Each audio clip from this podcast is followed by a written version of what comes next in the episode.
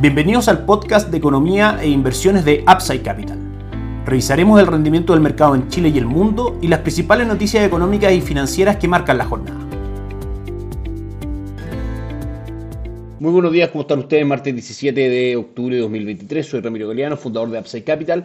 Les doy la bienvenida a otra edición más de mercados en Upside Capital. Comenzamos por el mercado local, específicamente por el dólar peso, que hasta ahora en nuestras pantallas cotiza en 943,80, con una fuerte caída entradía, tocando máximos en 953 y retrocediendo aproximadamente el día de hoy 10 pesos, con un cierre ayer del mercado aproximadamente en 946. De mantenerse la fuerza vendedora el día de hoy, perfectamente el dólar podría buscar objetivos en 934 por la parte baja. Y ante la continuación de la tendencia de mediano plazo desde aproximadamente mediados de julio del 2023 a la fecha, el próximo objetivo del dólar estaría cerca de los 964. Recordemos que el dólar durante el último tiempo ha tenido esta tendencia alcista, esta fuerza compradora, principalmente por la caída de tasas, por el recorte de tasa política monetaria por parte del Banco Central y el diferencial que se genera con las tasas en Estados Unidos, que finalmente disminuye la demanda por pesos chilenos y también por el mal comportamiento que ha marcado el cobre, que sigue cotizando cerca de su soporte en 3,54, un soporte importante este minuto para el mercado o piso que ha respetado desde noviembre de 2022. Un cobre a la baja es sinónimo o provoca un dólar peso al alza en Chile. Sin embargo, creemos que ante la mejora de las cifras macroeconómicas esperadas para Chile durante 2024 y también el comienzo del ciclo de recorte de tasa de política monetaria en Estados Unidos, el dólar debiese tener en el mediano a largo plazo factores bajistas en Chile. El dólar index hoy día continúa el retroceso luego de haber roto la tendencia alcista que traía desde julio a la fecha. Tiene un pequeño upside nuevamente durante la semana pasada, sin embargo, retoma un foco más vendedor, cotiza en 105,95 y su primer objetivo está en 105,30. El mercado de Estados Unidos creemos pronto comenzará a descontar el comienzo del ciclo de rebaja de tasa de política monetaria en Estados Unidos y eso, como decíamos, será un factor bajista para el dólar. La bolsa local en su índice IPSA subiría nuevamente un 1%, Sokimich B avanza un 2.04%, Andina B un 0.37 y Conchitoro un 2. 27% son las acciones más transadas a esta hora. El índice mantiene un comportamiento bastante atractivo durante el año, con fuertes correcciones, que hasta el minuto marca un avance del 11.24% en lo que va de 2023 y de un 15% aproximadamente durante los últimos 12 meses, con un upside del 1.49% durante los últimos 7 días. Nuestra recomendación de inversión respecto a acciones locales, como lo comentábamos ayer, Itaú Toesca Chile Equity, fondo de Itaú recomendado por Upside Capital para tomar posiciones diversificadas en mercado de renta variable local. Mantiene durante el año un retorno del 6.12% y un 16.86% durante los últimos 12 meses. Por último, nos vamos a renta fija local con la fuerza compradora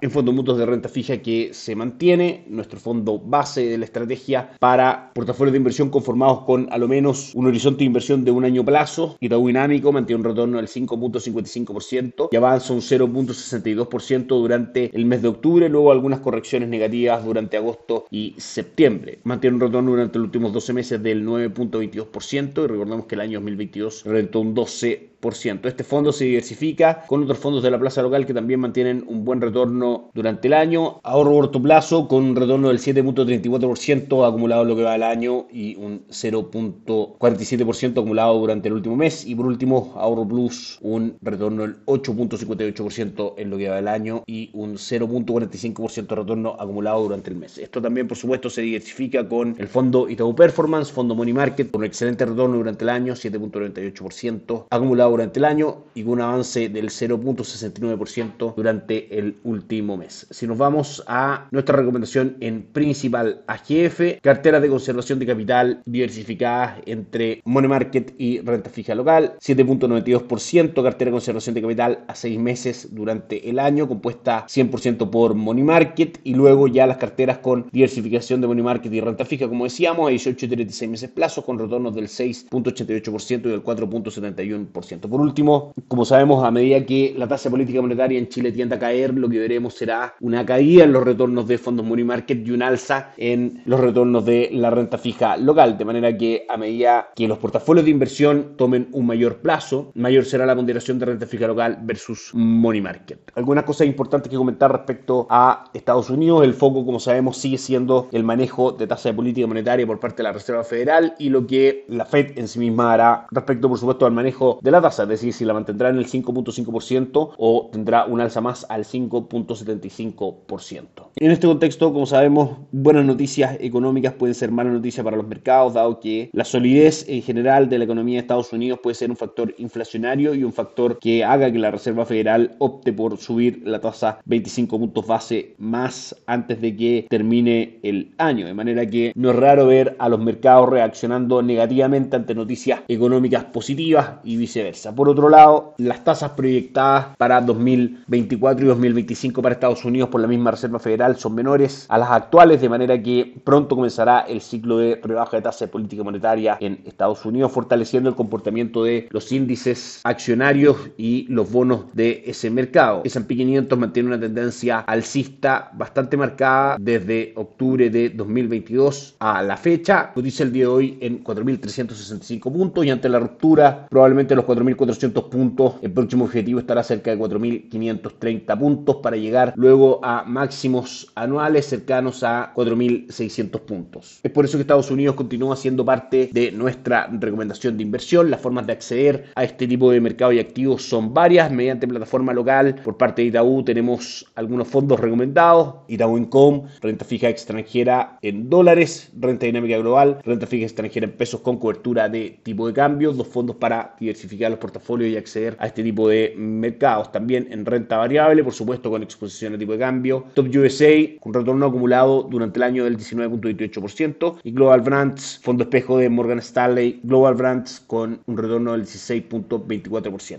En cuanto a plataforma extranjera, dos opciones bastante interesantes. En primera instancia a través de Itaú, plataforma Perching y a través de principal plataforma Allfans con retornos bastante atractivos. Por ejemplo, las carteras de crecimiento de capital, como decimos, mediante plataforma Allfans, desde cartera muy conservadora con retorno del 5.51% durante los últimos 12 meses a la cartera muy arriesgada con retorno del 14.45% durante los últimos 12 meses. Vamos finalmente a noticias relevantes de Estados Unidos, donde destaca hoy día dentro del contexto de la temporada de entrega de resultados del tercer trimestre de las empresas en Estados Unidos, los buenos resultados de Bank of America superando las proyecciones de beneficio por acción y ingresos por venta. Lo mismo para Johnson Johnson y también para Goldman Sachs, aunque este último marca por debajo de lo que esperaba el mercado en cuanto a beneficio por acción. Noticias macroeconómicas positivas para Estados Unidos el día de hoy. Las ventas minoristas subyacentes mensuales suben un 0.6% versus lo que esperaba el mercado en cuanto a crecimiento, situadas las expectativas en un 0.2%, pero por debajo del 0.9% del mes anterior. También los precios de ventas de la industria minorista subieron un 0.6% por sobre lo estimado por el mercado del 0.1 y por sobre el dato anterior del 0.2%. Las ventas minoristas mensuales en su medición total suben un 0.7% más de lo que esperaba el mercado del 0.3 y por debajo del 0.8% que había marcado esta cifra el mes anterior. También la producción industrial sube un 0.3% en Estados Unidos, todo esto durante el mes de septiembre. Como habíamos dicho, buenas noticias para la economía, probablemente sean noticias no tan buenas para el mercado porque esta en sí misma es un argumento para que la Reserva Federal siga con su proceso de alza de tasa de política monetaria con el fin de seguir rebajando el dinamismo en la actividad económica para que esta no se convierta en un foco de presión inflacionaria. Atento del día de hoy, a las 23 horas, hora de Chile, tenemos muchos datos importantes de China, gasto en capital fijo, Producto Interno Bruto, índice de producción industrial y tasa de desempleo serán publicadas de ese país, que por supuesto producirá movimientos probablemente en el cobre y también en el dólar peso en Chile. Por último, los mercados del día de hoy cotizan de la siguiente manera. El dólar index cae un 0.10%, el DAX alemán cae hoy día un 0.10%, el Eurostock 600 cae un 0.15%, con rendimientos bastante dispares para el resto de las plazas bursátiles en Europa. Y Estados Unidos, que partió bastante negativo el día de hoy, cayendo aproximadamente un 0.8%, S&P 500 ha ido recuperando esas pérdidas durante la jornada y tenemos pequeños pequeñas caídas del 0.11% hasta ahora en S&P 500, del 0.01% en el Dow Jones y una caída del 0.3% en Nasdaq. Eso es todo por hoy, que estén muy bien, nos encontramos mañana. Chao, chao. Gracias por escuchar el podcast de Economía e Inversiones de Upside Capital. Te invitamos a visitar nuestro sitio web www.upsidecap.cl y contactarnos para brindarte una asesoría objetiva, sin sesgo y con una mirada global para tus inversiones.